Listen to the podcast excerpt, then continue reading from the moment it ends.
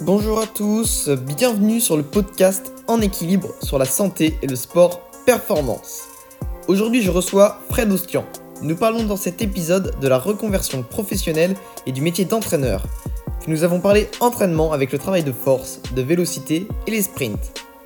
N'oubliez pas aussi que vous pouvez vous abonner à ma newsletter en suivant le lien dans la description. Vous recevrez dans votre boîte mail chaque semaine ce que je retiens de l'épisode ainsi qu'une synthèse écrite. Bonne écoute. Est-ce que tu peux te présenter pour commencer, s'il te plaît? Oui, alors je m'appelle Fred Ostian, j'ai 48 ans. Euh, je suis entraîneur euh, cycliste à mon compte depuis, euh, depuis 6 ans au travers d'une micro-entreprise que j'ai créée qui s'appelle WhatsApp Coaching. Et, et j'entraîne aussi bien des individuels que que, des clubs. Euh, je travaille actuellement avec, euh, avec l'équipe AG2R Citroën U23, donc les coureurs espoirs. Euh, équipe dans laquelle j'interviens en tant qu'entraîneur auprès de, Clément Dupuis. D'accord, super. Alors, tu viens de le dire que ça fait que six ans que tu as créé ton, entreprise. C'est un, peu, un peu atypique, puisqu'avant, tu avais une licence, tu as fait une maîtrise de gestion, tu as travaillé plus de 20 ans, enfin une vingtaine d'années dans dans des métiers assez éloignés de l'entraînement. Pourquoi tu es passé de l'un à l'autre euh, et puis comment tu es passé de l'un à l'autre? Alors exactement, le, alors j'ai envie de dire que le, le métier d'entraîneur, c'est ma, c'est ma deuxième partie de vie active. Et, à la fois, euh, moi, à titre personnel, j'ai l'impression d'avoir été entraîneur euh, toute ma vie. Euh, déjà, d'une part, parce que dès les rangs juniors, qui, correspondent à mes, débuts de, coureur, je conseillais déjà les copains du club. Et puis, très vite, j'ai donné des conseils d'entraînement. et j'avais démarré il y a bah, déjà bientôt une vingtaine d'années le, le, le, tronc commun du, du brevet d'État. Donc c'est déjà euh, voilà, c'est une maturation qui a été euh, qui a été longuement réfléchi, ce, cette, cette, deuxième partie de vie. Et, et, la première, comme tu le disais, voilà, moi j'ai fait des études d'économie-gestion. Euh, J'avais fait une, une, année des études, une année d'études aux, aux États-Unis à l'époque. Bon, ça remonte, hein, il y a une trentaine d'années. Euh, et j'ai travaillé principalement dans, dans l'industrie. Euh, voilà, mon, mon, dernier poste, j'ai été pendant une vingtaine d'années cadre dans l'industrie du, du semi-conducteur. Euh, donc assez éloigné en effet de, mon métier actuel. Euh, voilà, tout en sachant que parallèlement à, mon métier, été, voilà, je dois être à ma 30e année de, licence euh, de, la Fédération française de cyclisme, donc j'ai toujours eu un pied dans le vélo. J'ai arrêté quelques années à, mes, premières années dans la, vie active, mais j'ai vite repris une licence. Euh, donc j'ai jamais coupé euh, d'avec ce, ce, ce, milieu du, du, cyclisme sur route. Et pourquoi du coup tu as créé ton entreprise seulement, seulement en 2015 Pourquoi tu t'es lancé à temps plein euh, à ce moment-là? Alors, j'ai pu bénéficier d'un plan de départ volontaire de, de mon entreprise. Euh, c'est vrai que pour remettre dans le contexte, euh, voilà, j'avais passé la, la quarantaine, euh, j'ai deux enfants, je vis en couple, euh, j'avais quand même une, une bonne situation euh, professionnelle, une bonne situation matérielle. cette remise en, en question, elle n'est pas, elle est pas évidente à gérer. D'une part parce que ça euh, ben, ça signifie quand même une prise de risque euh, sur, le, sur l'aspect matériel. Et puis c'est quand même un chamboulement de vie euh, professionnelle qui est, qui est, complète. Euh, donc tout ça, c'est une décision euh, personnelle, mais c'est aussi une décision euh, familiale, une décision collective. donc le virage, il n'est est pas simple à prendre. Voilà, quand, quand on va annoncer aux, proches ou aux copains que on quitte l'industrie pour devenir entraîneur en cyclisme, on n'a pas que des, avis favorables autour. Et il faut, euh, il faut une certaine foi dans, sa, reconversion pour, voilà, pour, prendre la, voie et pour décider de ce virage. mais c'est vrai que le, fait, pour moi, de faire ce changement dans le cadre d'un plan de départ volontaire, il était, matériellement quand même plus facile, euh, parce qu'on est aidé, euh, parce que je suis parti avec euh, une certaine somme d'argent, donc ça simplifie quelque part l'approche matérielle, euh, mais pour autant il faut il faut se lancer, c'est vraiment une nouvelle vie à à 100%, et je, je m'amuse souvent à dire que voilà quand euh, alors j'ai connu le, monde des PME et le monde des, grosses entreprises, mais plus longtemps dans le monde des grosses entreprises. Euh, à la pause café le matin, il y a beaucoup, beaucoup de gens euh, qui, qui, ont envie de faire autre chose. Euh, J'allais dire que même sur 100 personnes, il y en a 99 qui vous disent que le jour où il y a un plan de départ volontaire, ils postuleront. Et puis le jour où le plan de départ volontaire arrive, euh, il y a 99 personnes qui postulent pas et il y en a qu'une qui postule. Euh, généralement, ça se passe comme ça. Voilà. Donc, euh, alors c'est pas pour dire que les 99 qui ne postulent pas manquent de courage, mais c'est simplement pour dire que voilà, la remise en question est et, à plus fort titre quand on passe un âge, elle n'est est pas simple sur plusieurs aspects et, l'aspect matériel est, tout à fait légitime. Mmh. Après, j'imagine que tu savais un peu dans quoi tu te lançais, du coup, euh, ça faisait, tu avais toujours continué un peu à coacher. Oui. Ça, ça, a dû faciliter le transfert, je pense. Tu avais déjà des, athlètes peut-être en plus. Oui, alors complètement. ça, faisait déjà plusieurs années que j'entraînais des, des, coureurs. Donc euh, voilà, je me suis pas lancé dans un, euh, dans un truc complètement niveau, nouveau en, partant de zéro. Euh, c'était voilà, c'était quand même préparé. Je, je, le disais, ça faisait à l'époque une quinzaine d'années que j'avais obtenu mon tronc commun du brevet d'État. Donc voilà, c'était c'était quelque chose de réfléchi. Moi, j'ai tendance à, dire quand on me demande conseil sur des gens qui veulent changer d'activité. Et je ne sais pas si on en voit de plus en plus aujourd'hui, euh, c'est peut-être simplement qu'on en parle plus. Euh, le, conseil que je leur donne, alors je me méfie aussi des conseils parce que bon, quand, euh, quand on écoute tous les conseils, au bout d'un moment, on fait plus rien. Mais le, conseil que je donne généralement, c'est que il faut pas que le plan de départ volontaire d'une entreprise ou le changement de vie, euh, l'idée vienne après. Euh, il faut pas que ce soit le plan de départ volontaire qui donne envie de partir. Euh, il faut que ce soit le petit coup de pouce, mais il faut que l'idée, elle est, elle est mûrie longtemps avant, parce que sinon, je pense que le, le, le, choc est un peu brutal et, et que c'est un peu compliqué. Et dans les gens qui ont changé de voie comme, comme moi, ceux pour qui c'est le plus compliqué, c'est précisément ceux pour qui l'idée n'était pas forcément là avant et que c'était plus l'attrait de se dire euh, je change de vie, euh, il y a un plan de départ volontaire, je postule et puis il faut vite que je trouve une, idée. Euh, dans ce sens-là, c'est quand même plus compliqué. Il y a, sûrement des, exemples qui, fonctionnent, mais je pense que c'est plus compliqué. Mmh. bah c'est intéressant. Tu devais voir en fait le, le coaching à ce moment-là avant de te lancer comme quelque chose vraiment de passion. Donc euh, même pour se former, je pense que c'est une démarche un peu différente quand c'est déjà quand c'est déjà ton métier. Là, maintenant, tu continues toujours à, te former, à lire, pour améliorer toujours, euh, toujours ce que tu proposes? Bien sûr. Alors, je reviens sur le point que tu, que tu évoquais, l'aspect passion, euh, avant de te répondre sur, sur la formation. C'est vrai que l'aspect passion, il est, alors c'est très particulier dans le métier que j'ai choisi parce qu'en effet euh, c'est une passion depuis euh, depuis depuis toujours, hein, j'ai envie de dire. Euh, pour autant, quand ça devient un métier, il, il faut arriver à un moment donné à, à, trouver une frontière entre entre la passion, la pratique personnelle et le fait que ce soit devenu un métier. Euh, c'est, je trouve particulièrement compliqué dans le domaine du sport euh, dans lequel euh, l'entourage, les, les, les, copains, les proches, même les coureurs avec qui je, je travaille à titre professionnel, euh, ont, ont, parfois eux aussi du mal à, à faire le, à, mettre la, la, la, limite, la frontière entre euh, la passion et, et le métier.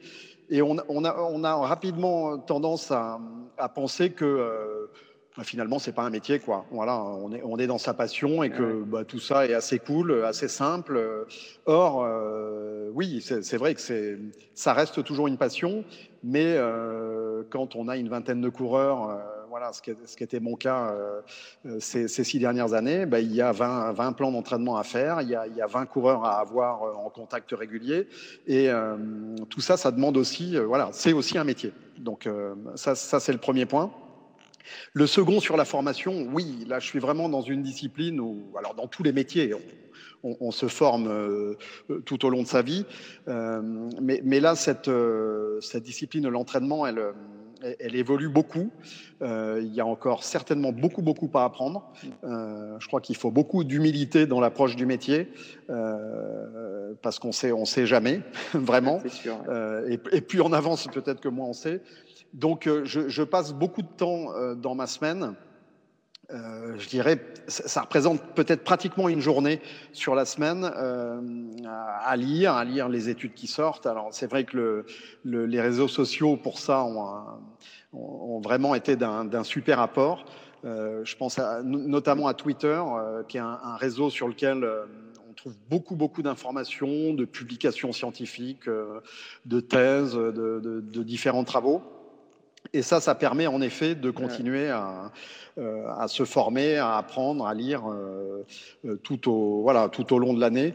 Et, et, je pense que c'est important de ne pas, se, de, de, de pas se figer sur un point de vue et d'être d'être très ouvert dans nos disciplines à, à, au changement et à, à l'évolution technologique, l'évolution de l'entraînement, voilà, sur, sur, tout un, un tas d'aspects.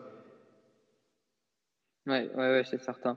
Mais après, le côté pervers, c'est qu'il faut savoir faire le tri aussi maintenant entre la masse d'informations qu'on a, comparé à, je pense, à l'époque que tu as connue euh, il y a peut-être 15 ans où il y avait euh, deux blogs euh, en français et encore, et des livres que tu trouvais, tu avais du mal à trouver. Maintenant, on trouve un peu tout ce qu'on veut. Donc, Exactement, exactement. Je, non, euh, c'est ce que. Alors, j'interviens dans la formation DEGEPS. Donc, DEGEPS, c'est la nouvelle formule des brevets d'État. Euh, j'interviens dans, dans, le DEGEPS VTT, voilà, qui se, qui se fait à Vallon-Pont d'Arc en Ardèche. Euh, là, ça, ça, va faire la, la troisième saison que j'interviens auprès des, des futurs euh, diplômés. Euh, et c'est ce que je leur dis. Aujourd'hui, c'est à la fois très très riche la, masse d'informations euh, nouvelles qu'on peut avoir et à la fois très déstabilisant, très déroutant pour, euh, bah pour, le, pour l'entraîneur parce qu'on a, on a vite fait de s'y perdre. Comme tu le disais à l'époque, on avait quelques ouvrages de référence. Euh, voilà, quand on avait lu ça, on avait la base et puis on, on avançait avec les, les, les quelques connaissances qu'on avait en, en, apprenant et en, et, et, en se mettant à jour au fur et à mesure. Euh, Aujourd'hui, on a, on a vite fait de se noyer dans la, dans la masse d'informations qu'il y a. Euh, donc, je, bon, là-dessus, difficile de donner un conseil, euh, un conseil général. Euh, il faut forcément se faire euh, son, son, point de vue euh, voilà, en avançant, en, se trompant aussi.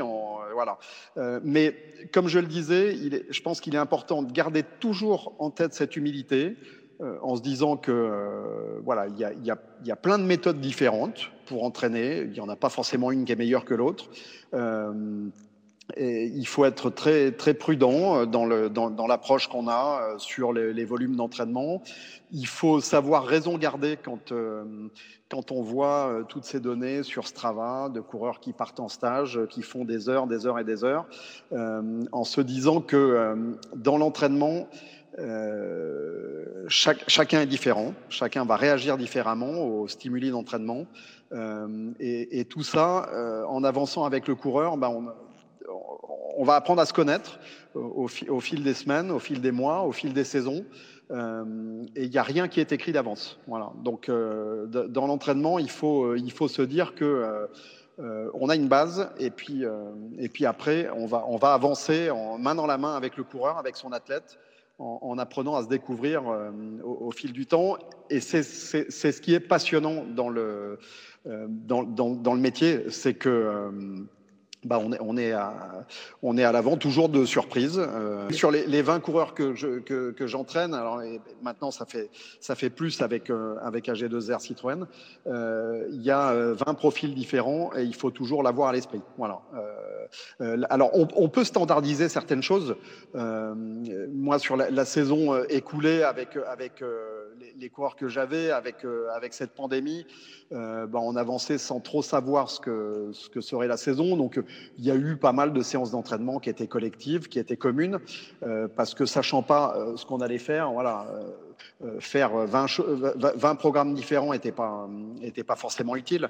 Mais plus on avance, plus il faut individualiser. C'est une certitude. Oui, ouais, c'est sûr. L'individualisation, c'est super important. Et même le suivi avec le coureur, la relation entraîneur-entraîné, c'est aussi quelque chose d'important. Je sais que tu es vraiment attaché. Toi, tu penses que ce qui paye, euh, c'est le long terme sur cette relation? Alors oui, le, le, long terme paye, euh, c'est certain. Euh, pour autant, on peut...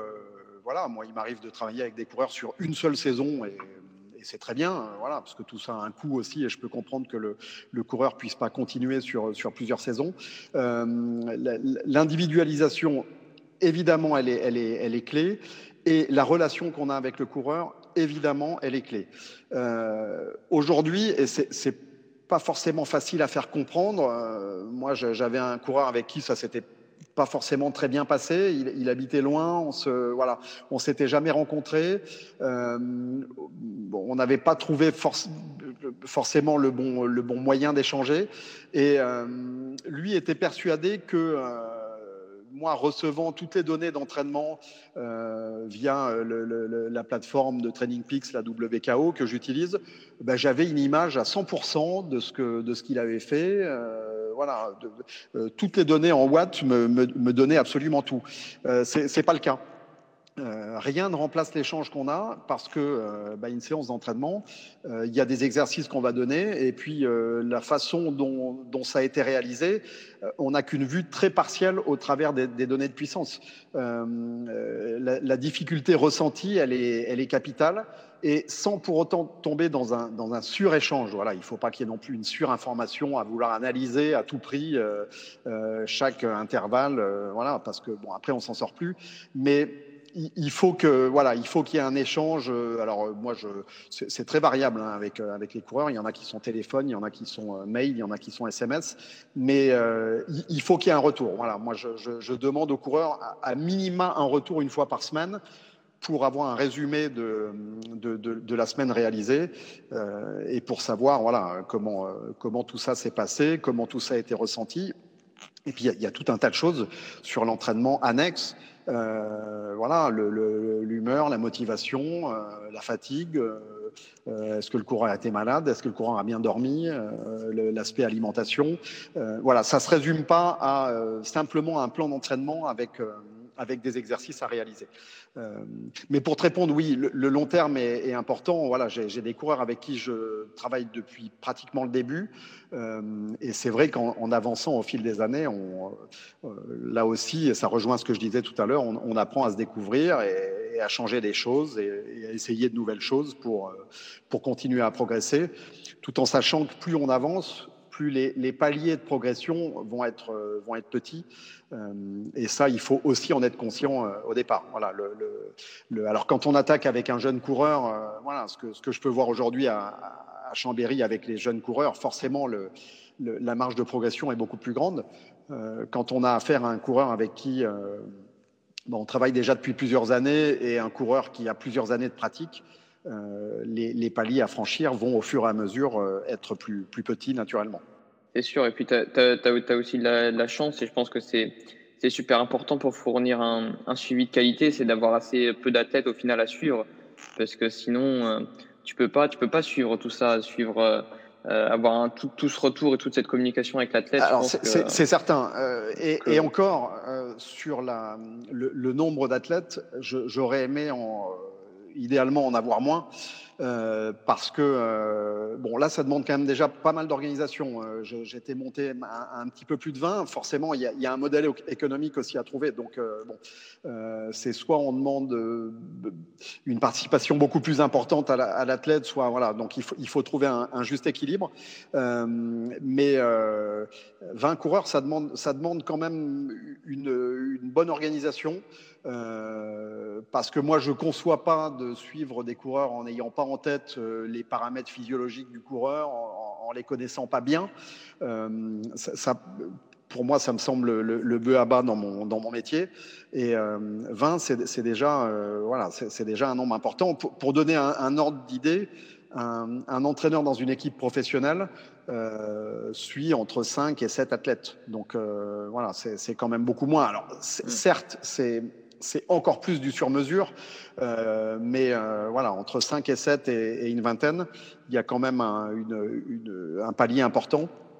Euh, et, ça demande, et, là, c'est vrai que dans, moi, dans mon parcours, et ce que je retiens de, mes années de travail dans, un registre différent, c'est justement une bonne organisation pour arriver à, voilà, à, être, à être cadré dans ce que je propose et, euh, euh, et, et, à m'y tenir au, fil des, au fil des semaines, parce que bon, on peut pas voilà, il faut de la régularité aussi dans, le, dans, dans ce que moi j'apporte à mes, à mes athlètes.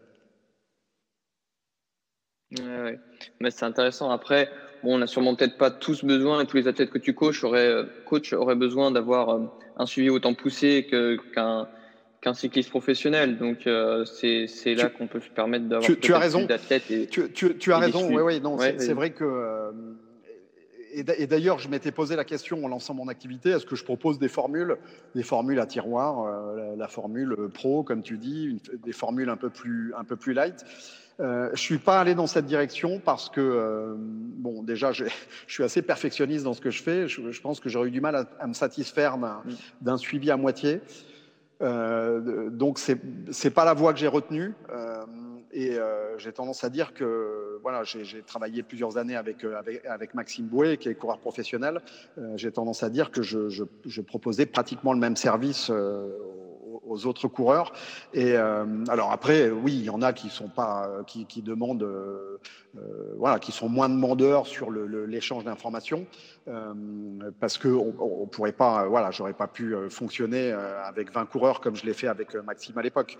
Mais je pense quand même que, voilà, la, formule réduite avec le suivi minimum. Elle, elle, me semble un petit peu bancale et euh, j'ai presque envie de dire que dans ces cas-là, euh, autant s'acheter un bon bouquin sur l'entraînement et, essayer de se prendre en main soi plutôt que d'avoir un, plan euh, générique qui va être, qui va être envoyé par l'entraîneur. Moi, je, vois parfois des formules sur Internet de, de, suivi à 25 euros par mois. Euh, franchement, je ne sais pas à quoi ça peut correspondre. Alors, c'est peut-être des gens qui euh, ont une autre activité professionnelle à côté et qui font ça un petit peu par plaisir. Donc là, c'est différent.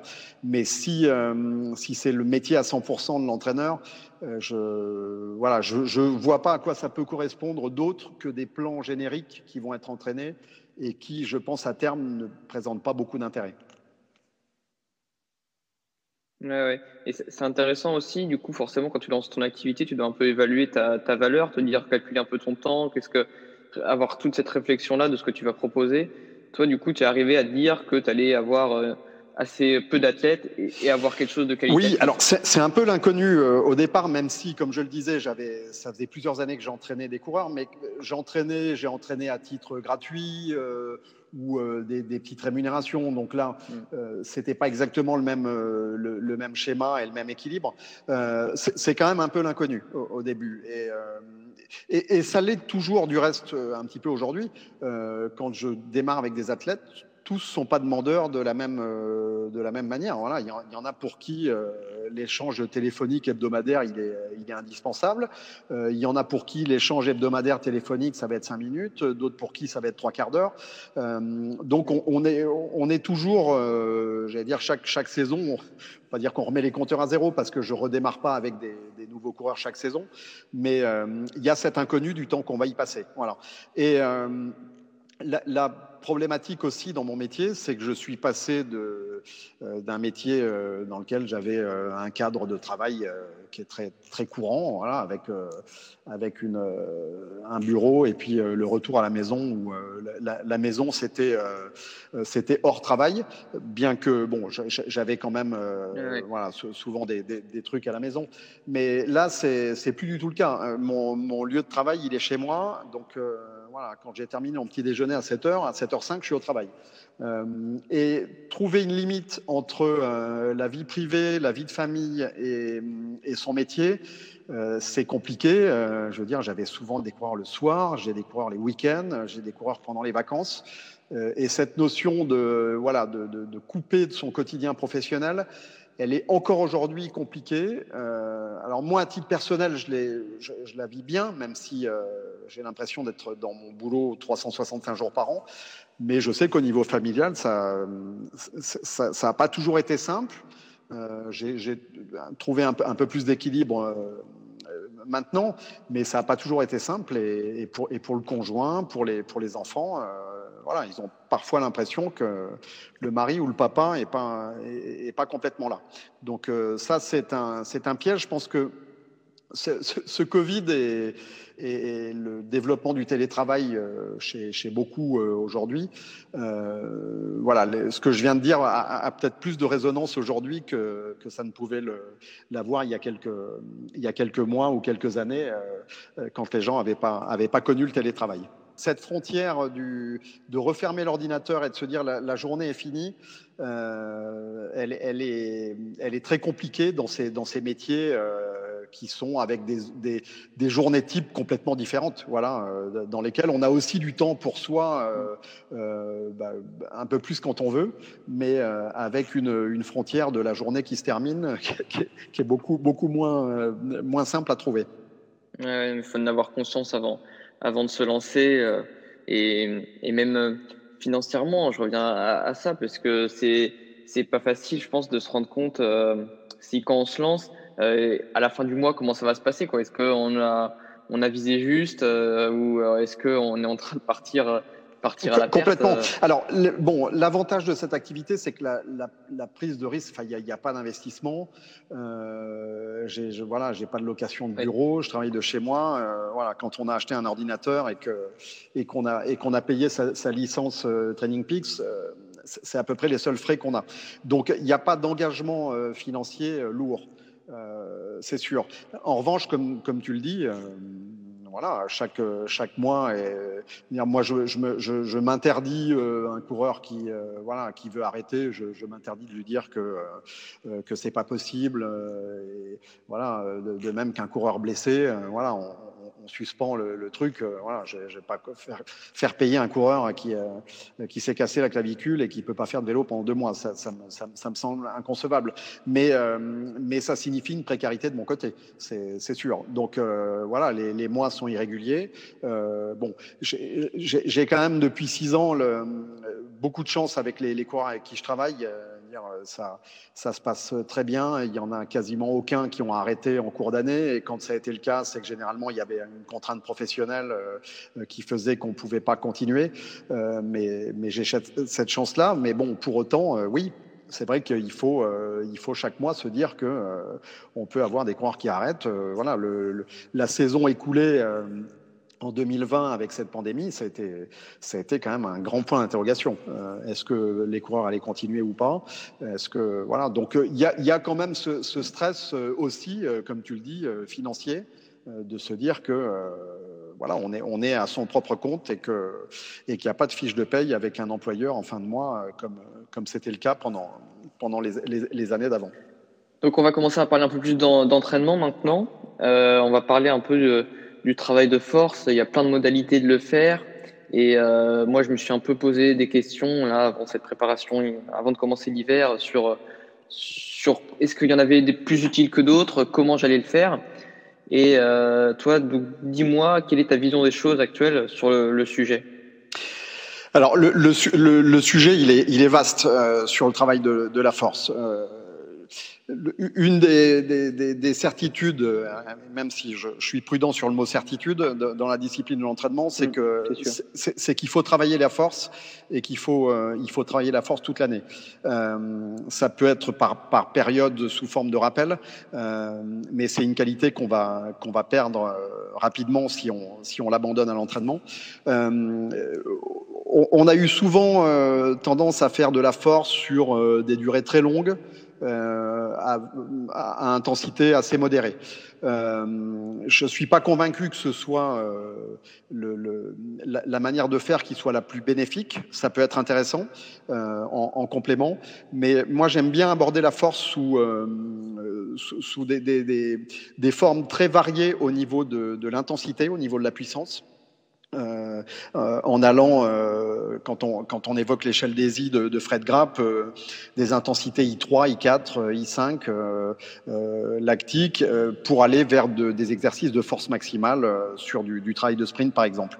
donc j'aime bien proposer de manière très progressive en cours de saison, parce qu'il faut adapter le, le, corps à supporter le, le travail. Il n'est pas question de se blesser, et on peut se blesser sur le travail de force. Euh, euh, D'aller très progressivement euh, en cours de, de, préparation hivernale et euh, euh, jusqu'au démarrage de saison, et ensuite en cours de saison, sur des durées, des durées qui vont être plus courtes, mais, mais plus intenses sur le, sur le travail de force. Et, et, vraiment, le, le champ des possibles sur cet aspect travail de force il est, il est, très très vaste. Euh, et je trouve qu'il est, très intéressant et les, gains que je vois, euh, moi, avec les, les, coureurs que j'entraîne, est, vraiment important sur, ce, sur cet aspect force. Oui, oui, oui. Ouais, c'est sûr, c'est un, un, des fondamentaux d'entraînement en cyclisme. Hein. Bah, on le sait, on a tous vu cette, cette, équation de la puissance, entre guillemets, avec euh, la force et la vélocité euh, pour, qui, qui s'associent pour faire la, la puissance. Euh, moi, je m'en sers vraiment de, cette, euh, de, de ce travail-là comme une, comme une préparation des muscles pour les efforts qui vont venir ensuite, euh, plutôt que pour développer la force, tu vois. Euh, ah. Vu que le couple, il est, à, il est à peu près équivalent que celui à du travail euh, I5, PMA à cadence normale, je m'en sers surtout pour, pour réhabituer le, le, muscle à ce type de tension sans, sans passer par, sans avoir la, douleur et la sollicitation du système cardio qui pourrait nous limiter en phase de reprise. Complètement. Oui, ouais, non, je suis, je suis complètement d'accord avec ça. Et, et, comme tu le disais, in fine, le, la puissance, c'est la force par, par la vélocité. Donc, euh, euh, forcément, si on veut, euh, si on veut développer ces, ces qualités de puissance, euh, et, et, et, Dieu sait que c'est une qualité, euh, une qualité importante. Euh, il faut, alors, pas négliger le, le, le travail de vélocité, ça c'est, ça c'est important. Et, et, sur ce point-là, on a, il y a vraiment un changement radical ces 30 dernières années quand, quand on voit des images à la télé de des coureurs il y a 30 ans, c'est, ouais. clairement le, c'est flagrant, c'est le jour et la nuit. mais pour autant, voilà chez le coureur professionnel, euh, cette vélocité, elle est associée à beaucoup de travail de force, euh, et, et c'est ce qui fait, euh, c'est ce qui fait le, le, le, les gains, les gains en puissance. Voilà. Donc, euh, mais, mais ce que tu, ce que tu viens de dire est très juste. C'est sûr que le, euh, on, on, a eu tendance à à, à, limiter un peu l'image qu'on avait du, euh, du travail de force aux, aux sprinteurs ou aux coureurs euh, très très puissant, euh, mais, mais, les gains sont, euh, vont bien au-delà euh, et, ils sont aujourd'hui très importants sur des, des, des, coureurs qui, qui apparaissent moins, moins musculeux, avec moins de volume musculaire, mais, mais chez qui c'est aussi très important. Et au niveau professionnel et au niveau élite en amateur aujourd'hui, il y a, a plus un seul coureur qui se dispense de ce travail de force, qui peut être complété aussi par du travail en salle euh, de musculation. Euh, nous, c'est ce qu'on fait, c'est ce qu'on fait à Chambéry. Euh, voilà, c'est un autre un autre volet qui peut être euh, intéressant pour euh, pour gagner au final en puissance. Ouais. ouais moi, la musculation, je sépare vraiment ça du reste. J'en ferai d'ailleurs un, un, autre podcast. J'ai prévu ça plus tard. Euh, là, on va rester vraiment sur ce qui est sur ce qui est du vélo et donc oui. euh, euh, tu parlais de travailler cette qualité toute l'année et donc moi, euh, vu que bah, comme je disais avant, le couple il est à peu près équivalent à ce qu'on fait sur i5 ou à, PMA euh, à une cadence normale. Oui. Au final, moi, en, en, dans la dans la saison, je me dis que je vois pas l'utilité de refaire de la force puisque quand on fait quand on travaille à ces intensités, du coup, au-delà du seuil, mais enfin même plus au-delà de la PMA on a le même couple. Donc, je vois pas pourquoi, on, au final, on devrait, on devrait faire que l'équivalent de, de, de, un tiers de, de, de, de I5 en travaillant la force, oui. d'avoir que le côté musculaire. Alors, en effet, que tu, tu, parles de couple, oui, on, on, va retrouver des couples équivalents. Euh, en revanche, en termes de cadence, euh, on n'est pas du tout sur les mêmes plages de cadence. Or, euh, on se rend compte que, voilà, je, je trouve que un coureur comme Romain Bardet est très intéressant à, à regarder pédaler euh, on se rend compte sur, euh, sur les étapes de montagne euh, qu'il il alterne très très souvent des, passages à vélocité élevée et d'autres avec beaucoup moins de cadence. Donc, donc beaucoup plus en force. Il, me semble, et, c'est réducteur de penser que les, bons grimpeurs sont toujours sur des vélocités élevées. On, on, le voyait très bien qu'un coureur comme Contador aussi, qui lors de ses passages en danseuse était, avait, avait beaucoup moins de vélocité. Euh, mm. et, sur ce travail-là, euh, continuer à le travailler à l'entraînement sur des, cadences plus faibles, euh, ça, prend tout son sens. Voilà. Parce que euh, tu parlais de coupe sur des, des, vélocités plus élevées à PMA. Certes, on, a des, facteurs de coupe qui sont importants, mais avec moins de cadence, euh, on est dans un, travail musculaire différent. Euh, qui euh, est, est, je pense, bon euh, à, à, travailler, même si c'est sous forme de rappel, également en cours de saison. Voilà. Parce que je pense que l'efficacité en, en, grimpant, elle est, euh, elle est certes sur des, des, cadences élevées, mais aussi sur des passages où on va, on va mettre euh, plus de braquets. et ça, il faut continuer à le travailler à l'entraînement. et automatiquement euh, sur des, des, épreuves en compétition, il y a des moments où on va tourner moins les jambes euh, et il faut euh, continuer à s'habituer à le travailler à l'entraînement. Voilà, c'est mon, mon point de vue. Ouais, ouais, au final, je trouve que c'est assez spécifique au, au travail en cours. Euh, de travailler. Ouais, complètement. Alors, je, moi, je, je, pense que voilà, il y a l'aspect étude scientifique et puis il y a, il y a, une, il y a un certain bon sens aussi dans l'entraînement. Euh, et le bon sens, il, il relève souvent de beaucoup d'observations. Euh, c'est pour ça que j'aime passer du temps avec les, les coureurs que j'entraîne sur le vélo avec eux, euh, parce qu'il y a, il y a ce volet observation du, du coureur. Et euh, voilà, ce que je disais sur Romain Bardet, sur un coureur comme Contador, on le, on le retrouve aujourd'hui beaucoup quand on observe euh, ce qu'on qu fait réellement euh, en, en, course. Et, et, je pense que continuer à travailler à l'entraînement, euh, ce qu'on va retrouver en course, ce à quoi on va être confronté en course, c'est un point, c'est un point important. Voilà. Donc, euh, tout comme le travail de force en danseuse, euh, on, on, a très souvent dit voilà, la force c'est assis, euh, ouais, mais la, la, bien gainé, voilà, ouais. assis bien gainé en danseuse bien gainée, euh, c'est aussi important euh, parce que euh, on va se retrouver euh, forcément en course euh, avec des moments. Alors moi, je suis, je suis un coureur qui, a peut-être tendance à, à, en faire euh, beaucoup trop en, en course et j'essaie justement de, de, travailler moi à l'inverse beaucoup le, le, la vitesse de jambe, la cadence, la vélocité. mais il y a forcément des moments où on va se retrouver en mettant beaucoup plus de, beaucoup moins de vélocité, donc beaucoup plus de force. et ça, continuer de le travailler à l'entraînement, ça, c'est un bénéfice pour pour ces moments-là en course. D'accord, ouais, ouais. Ouais, encore, encore une fois, je pense que c'est aussi assez individuel, parce que moi, j'aurais pas forcément pensé comme ça, tu vois, euh, à dire que, que la force était au final assez spécifique à ce qu'on retrouvait en course. Mais, euh, mais ça se discute effectivement, et selon, selon ce qu'on prépare, selon nos objectifs, entre plutôt un grimpeur et quelqu'un qui, qui va courir sur, euh, sur le plat où euh, c'est plus facile de maintenir une cadence élevée. Oui, oui, oui, c'est vrai. Mais, mais c'est vrai qu'aujourd'hui, on a, bon, on, on, aime bien aller dans les, dans les extrêmes. On est, on est une société qui aime bien aller dans les, voilà, blanc ou noir. Mm. Et euh, on, on, est passé de l'extrême force à l'extrême vélocité. Et euh, voilà, on, on a l'impression aujourd'hui que le, euh, le facteur de performance, c'est d'être très, très, très véloce. Alors, c'en est un. Euh, hein, j'en suis, suis persuadé. Euh, mais encore une fois, quand on observe les, les, coureurs sur les étapes de montagne, on voit, on voit, euh, on, on, voit aussi beaucoup de, de moments où, voilà, où on n'est pas forcément dans des, dans des vélocités élevées. Et, et, ça, je pense que ça se, ça se travaille à côté à l'entraînement. Voilà. Ouais, surtout une fois que la fatigue Surtout quand la fatigue s'installe. Complètement. Quand la fatigue ouais. s'installe. Voilà. Mais bien sûr qu'il est important de euh, d'être le, le, le, plus souvent possible en vélocité. Alors là, chaque coureur est différent. Il y a des, des coureurs qui sont naturellement très véloces, d'autres qui le sont moins. Euh, je pense qu'il faut pas aller euh, à l'encontre complètement de ses qualités naturelles.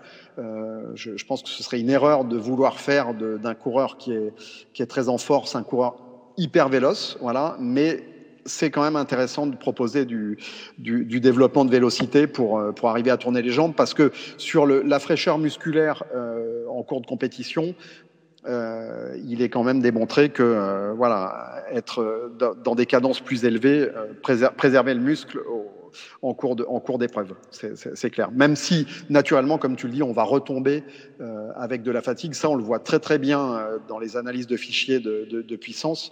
Euh, on voit très bien que le déclin de la cadence sur une, sur une, compétition. Ouais, ouais c'est pas facile du coup. Il faut trouver le juste milieu entre travailler la cadence pour essayer peut-être de retarder ce moment d'apparition de fatigue où on va commencer à, à vouloir mettre plus de braquets euh, mais aussi du coup peut-être travailler la force pour se dire qu'on peut devenir plus efficient euh, à faible cadence. Et euh, du coup en fin de course si on, on met plus de braquets on sera peut-être plus fort à ce moment-là. Comme tu dis, c'est le, le, le, juste équilibre est pas simple à trouver. Euh, moi, ce que je trouve euh, étonnant, c'est que voilà, j'ai euh, certains coureurs avec qui je, je, travaille depuis depuis plusieurs saisons et euh, qui n'étaient pas forcément euh, très orientés vélocité, avec un gros travail de vélocité, alors qui est, qui est tout aussi important que le travail de force, euh, on arrive à voir vraiment des, des, des évolutions. Euh, je, pense tout particulièrement à, un coureur voilà, qui n'est pas, pas un compétiteur euh, en, en, première catégorie FFC, mais avec qui on a, on a fait beaucoup de travail de vélocité et d'arriver à avoir une, une réelle amélioration au, au, fil des saisons. Voilà. C'est important. Mais, et puis, ce que tu dis est est vrai aussi en, en, cours de saison. On va avoir des moments où euh, on se sent beaucoup mieux en vélocité, d'autres où on a l'impression que c'est plus dur, euh, des épreuves avec des profils très différents, des profils montagneux, des épreuves euh, mmh. plus plates, euh, où bah voilà l'aspect vélocité force, on, on, va on va l'adresser d'une manière d'une manière différente, c'est certain. Ouais, et par rapport à la vélocité justement euh, pour travailler la VO2 max, euh, moi je pense que c'est intéressant d'augmenter la cadence.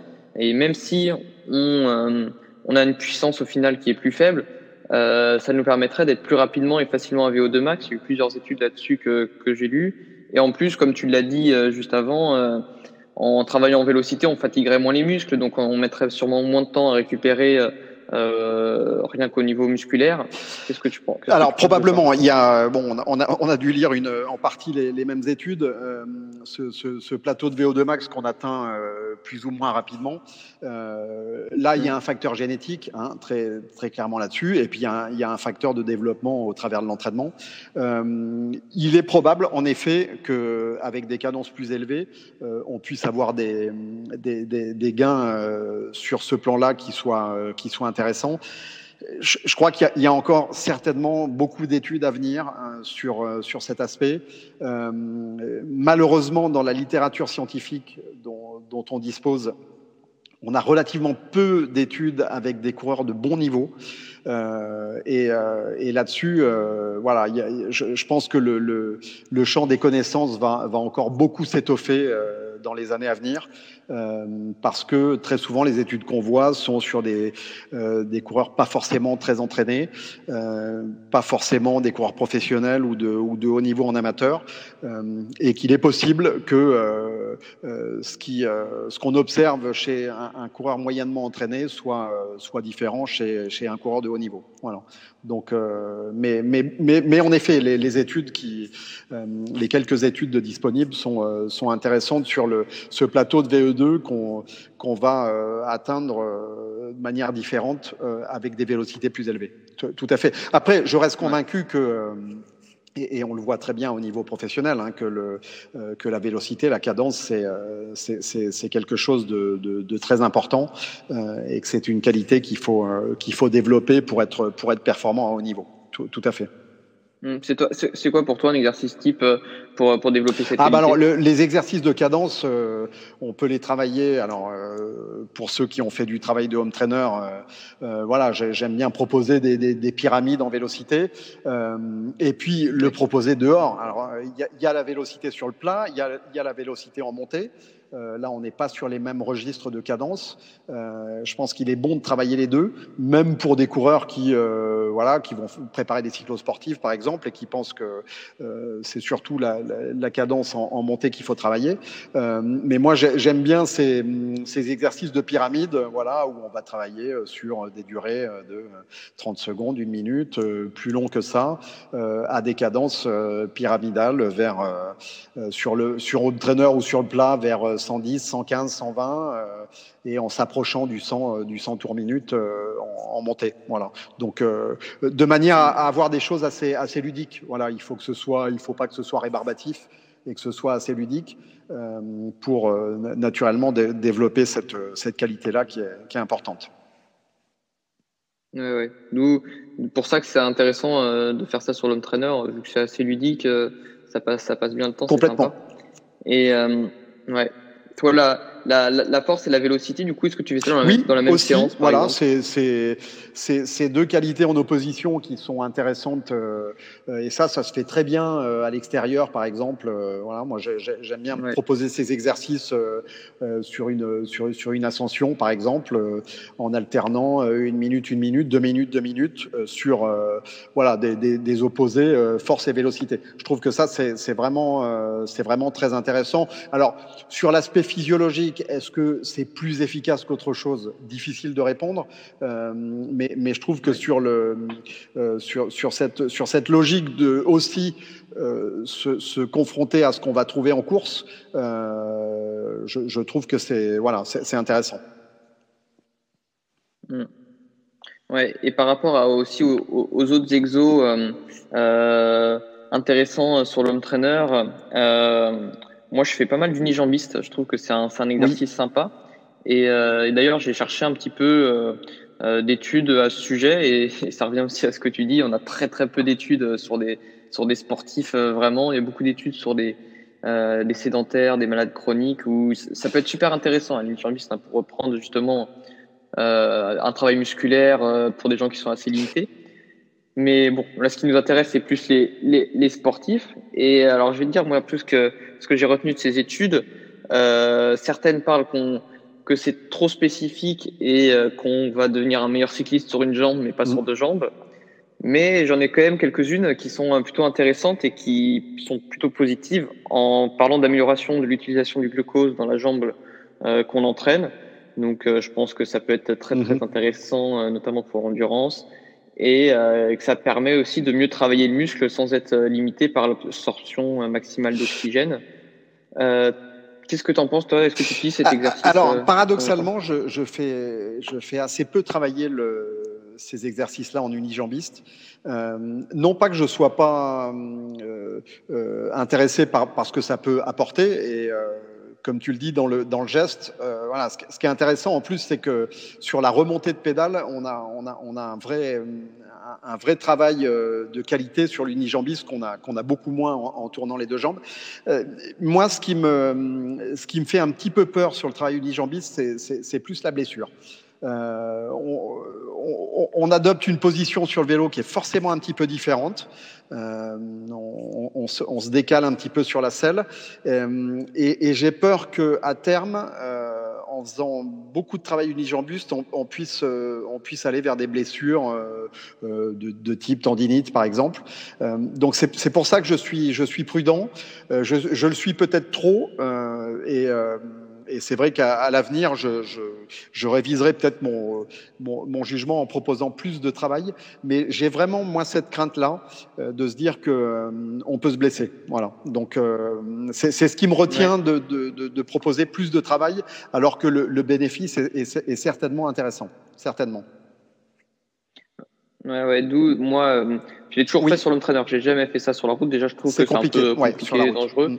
Mais l'avantage de, de l'homme trainer, c'est qu'on peut avoir la jambe posée, euh, euh la jambe contralatérale euh, posée sur un support. C'est vrai, c'est vrai. Euh, qui, qui, au moins on n'a pas le bassin dans le vide et la jambe dans le vide. Ça, je pense que ça peut être source de source de blessure. En tout cas, c'est c'est pas. C'est vrai. Optimal, Alors, ce serait intéressant d'avoir des points de vue de coureurs qui ont eu des, des, blessures sur une jambe et qui ont fait de la réadaptation euh, en faisant de l'unijambiste ouais. à haute dose. Je me viens à l'esprit euh, Elie Gébert, là, le, le, coureur d'Arkea, qui, voilà, ouais, ouais, qui a, eu vidéos, une, une, blessure importante à la rotule.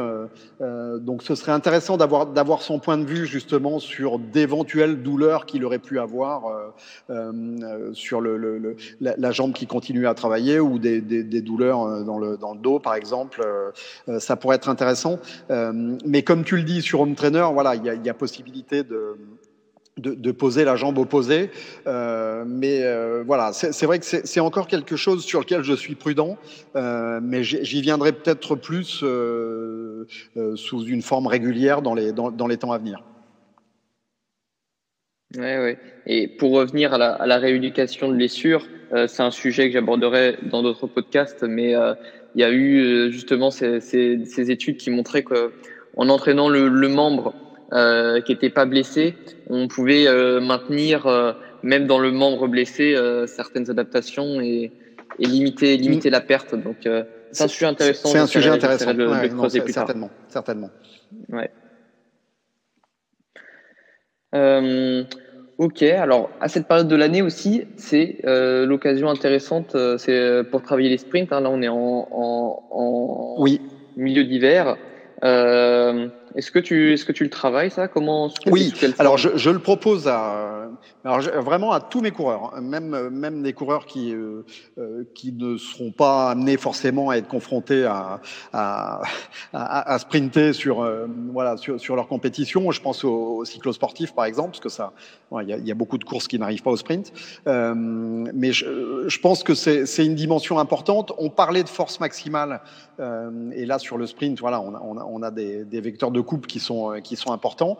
Euh, alors je le propose. Euh, quand il y a des entraînements de groupe, moi je, je, pense à l'équipe à Chambéry, voilà, on, le propose beaucoup en opposition. Ça c'est sûr que on n'est jamais autant stimulé que quand quand on le fait à, plusieurs. Quand on le fait seul, bah, il peut y avoir voilà, de euh, se, se, se, se, tracer une ligne virtuelle ou euh, ce qu'on appelle la pancarte dans le, dans le jargon cycliste en le, en le faisant. Mmh. moi, je conseille surtout de, de varier les types de sprint c'est ce que c'est ce que j'aime proposer aux coureurs euh, de manière à voilà à, pouvoir trouver en situation de course. On n'est pas toujours dans la situation idéale du sprint euh, comme on aimerait pouvoir le faire à l'entraînement. Euh, on va parfois avoir des sprints courts, des sprints longs, euh, ne pas pouvoir être sur le bon braquet tout de suite. Et et je trouve que ça c'est intéressant de le travailler à l'entraînement.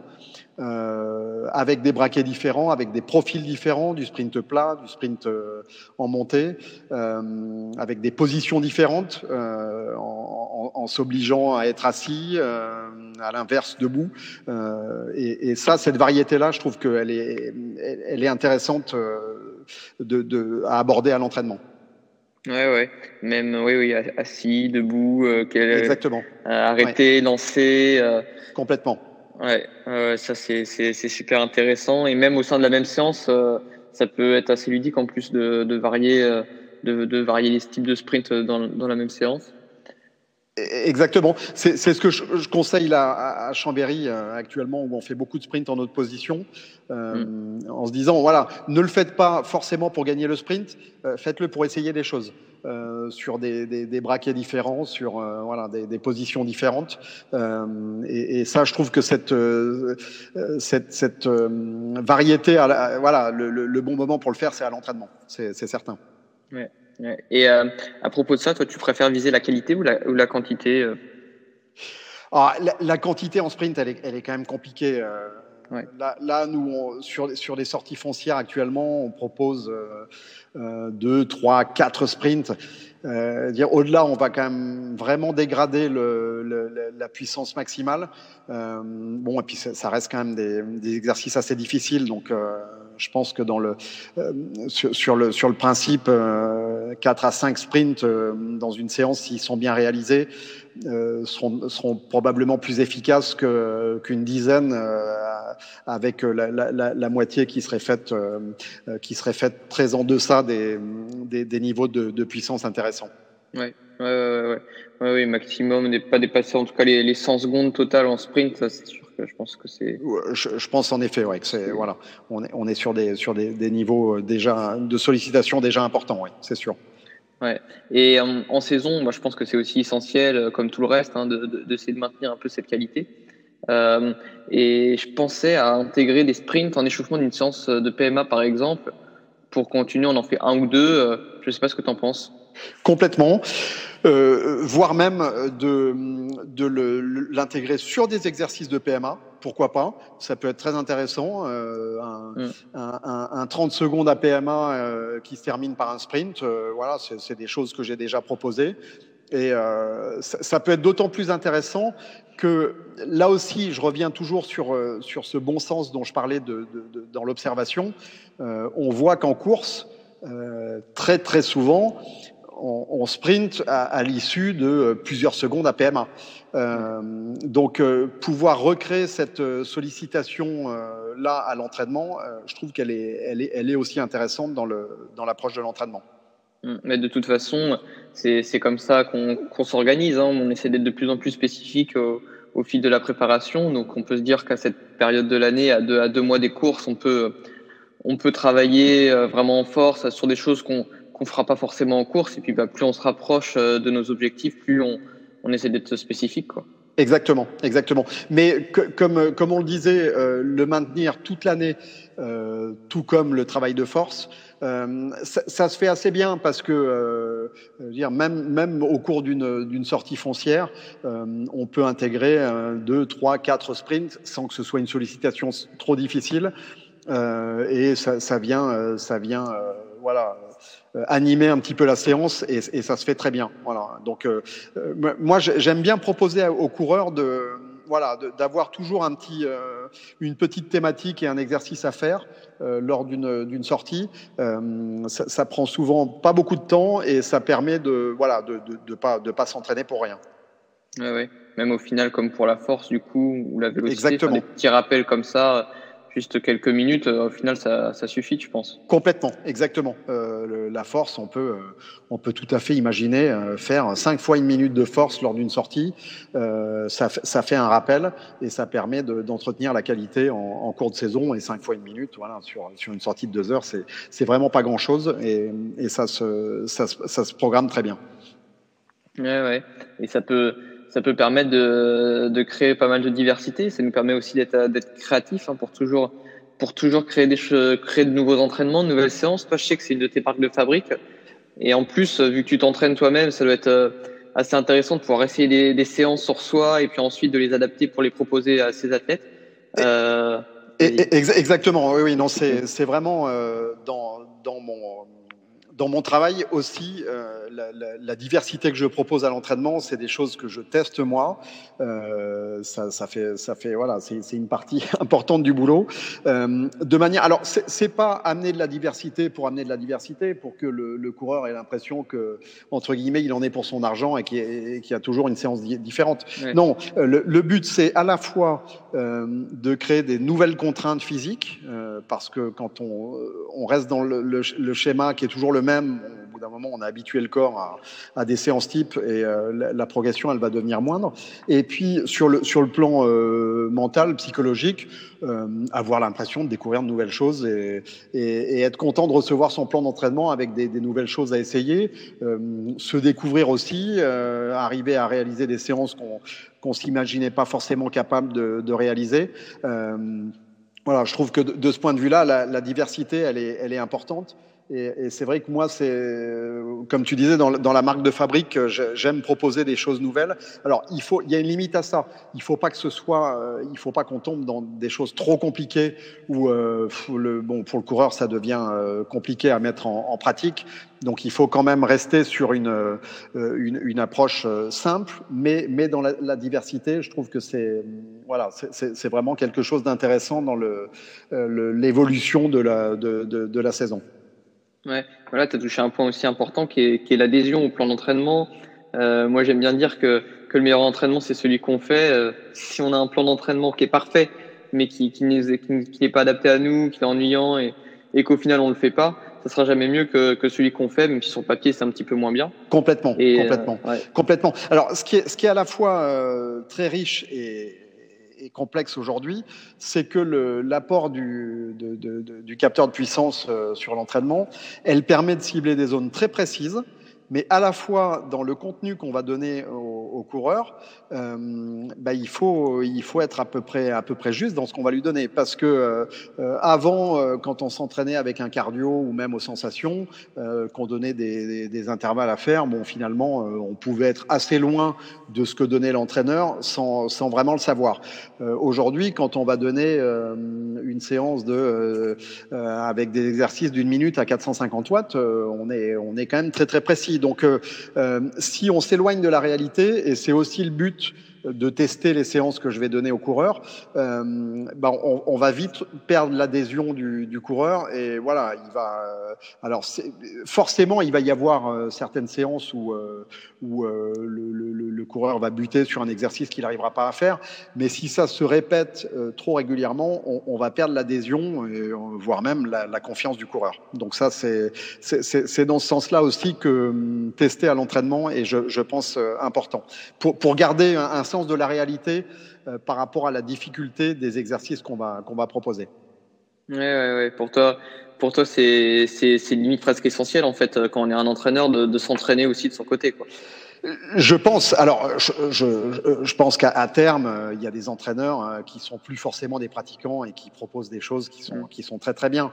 Euh, mais euh, le, le, risque, c'est de perdre un petit peu le, le pied avec le, le, la difficulté de notre sport. Voilà. Et, et je, moi, continuer à être pratiquant, et c'est pour ça que je, vraiment, je, je souhaite pouvoir euh, continuer ma pratique euh, le plus longtemps possible, euh, me m'aide beaucoup à, à, garder une réalité dans ce que je vais proposer dans la difficulté que je vais proposer, parce que la problématique de l'entraîneur, je pense, la problématique première, si vraiment il doit y en avoir une à retenir, euh, c'est de de, de, de, ne pas donner trop, de ne pas donner trop à faire. Et euh, le, le, surentraînement, c'est probablement le voilà le, le, le, truc qu'on doit, c'est le, truc qui clignote en permanence. Et, euh, et, et, et, pour ça, euh, il faut il faut garder un sens des réalités. Et c'est c'est pas toujours simple, c'est sûr. Sur, surtout avec euh, des coureurs qui sont très très demandeurs. Moi, les, les coureurs quand ils quand ils viennent me, me, trouver, ils sont très demandeurs de séances qualitatives. Donc les séances qualitatives, c'est souvent les séances intensives, euh, et on, on, aurait vite fait d'en donner trop à faire. Voilà. Donc euh, donc là-dessus, continuer cette pratique, ça permet de d'ajuster le. Moi, ça me permet d'ajuster le bon le bon niveau de d'intensité. Ouais, alors c'est intéressant justement par rapport à, ta pratique et par rapport à un entraîneur parce que c'est c'est peut-être un, un des points où l'entraîneur est, est vraiment utile, c'est pour raisonner la tête et euh, euh, peut-être lui donner une, une, une, raison en fait de prendre un, un jour de repos ou, euh, mm. ou une sortie cool alors que quand on s'entraîne soi-même, euh, on aurait plutôt tendance à, à, partir sur notre sortie, à se dire on est bien, bon bah, allez c'est parti, je fais ma, je fais quelques accélérations, je fais mes petits intervalles alors qu'à la base on n'avait pas prévu. complètement, euh, complètement. Alors que quand on a un entraîneur, on va se dire bon bah euh, je paye quelqu'un, il m'a dit de, de, rouler tranquille. Non, aujourd'hui c'est tranquille. Hein. C'est euh... exactement, exactement. Ça, ça c'est tu, tu, tu, touches du doigt un point important. Voilà. Et et en effet, quand on a un entraîneur, on va, on va, se, on, va plus facilement se raisonner parce qu'on a, on a payé pour ça. Et je suis, je suis toujours moi étonné de voir que chaque année, euh, sur la quasi-totalité de, de, des coureurs que j'entraîne, ils sont très très assidus euh, dans, dans ce qui est donné à faire. Et c'est une vraie satisfaction et à la fois c'est une vraie responsabilité parce que euh, bah, on se rend compte que voilà, ce qu'on leur donne à faire, ils le font et, et qu'il faut viser juste. Euh, et voilà, et, parfois c'est pas, hein, comme je le disais en début d'entretien, on, on, on, apprend à découvrir le coureur au fur et à mesure, et c'est pas toujours simple. Mais, mais c'est vrai que parfois, euh, on peut se dire que hum, le coureur, il a payé, il n'a pas forcément envie de recevoir un plan d'entraînement avec une séance, euh, une semaine cool, avec des jours de repos. Euh, voilà, lui, il a, il a, aussi payé pour du contenu. Et c'est le rôle de l'entraîneur euh, que de dire que eh ben, le, le, repos est aussi important qu'une séance d'entraînement et qu'il faut, voilà, il faut, il, faut, il faut le planifier, ça se planifie et il faut le respecter, c'est sûr. Ok, bah c'est super intéressant. Je pense qu'on va peut-être finir là-dessus parce que là, c'est tu as, as, soulevé euh, une des problématiques majeures de l'entraînement, je pense, et euh, qu'on doit toujours garder en tête, qui est, est l'équilibre des charges entre euh, euh nos cycles, nos phases de récupération. Donc, bah, je vais te remercier, Fred, parce que c'était un podcast vraiment super intéressant. Tu as déjà mis la barre assez haute pour mon premier, mais, mais, euh, mais j'adore. Super. Merci beaucoup. Eh ben, écoute, merci, merci à toi. Voilà, j'espère que les, les, les, sportifs euh, et les cyclistes qui nous ont écoutés auront, auront appris des choses et je suis toujours euh, ravi d'échanger. Donc, merci à toi, Mathieu. Merci à vous d'avoir écouté ce podcast jusqu'au bout. Je tenais encore à remercier Fred pour ce qu'il vient de nous partager. Vous retrouverez dans la description tous les liens pour le contacter.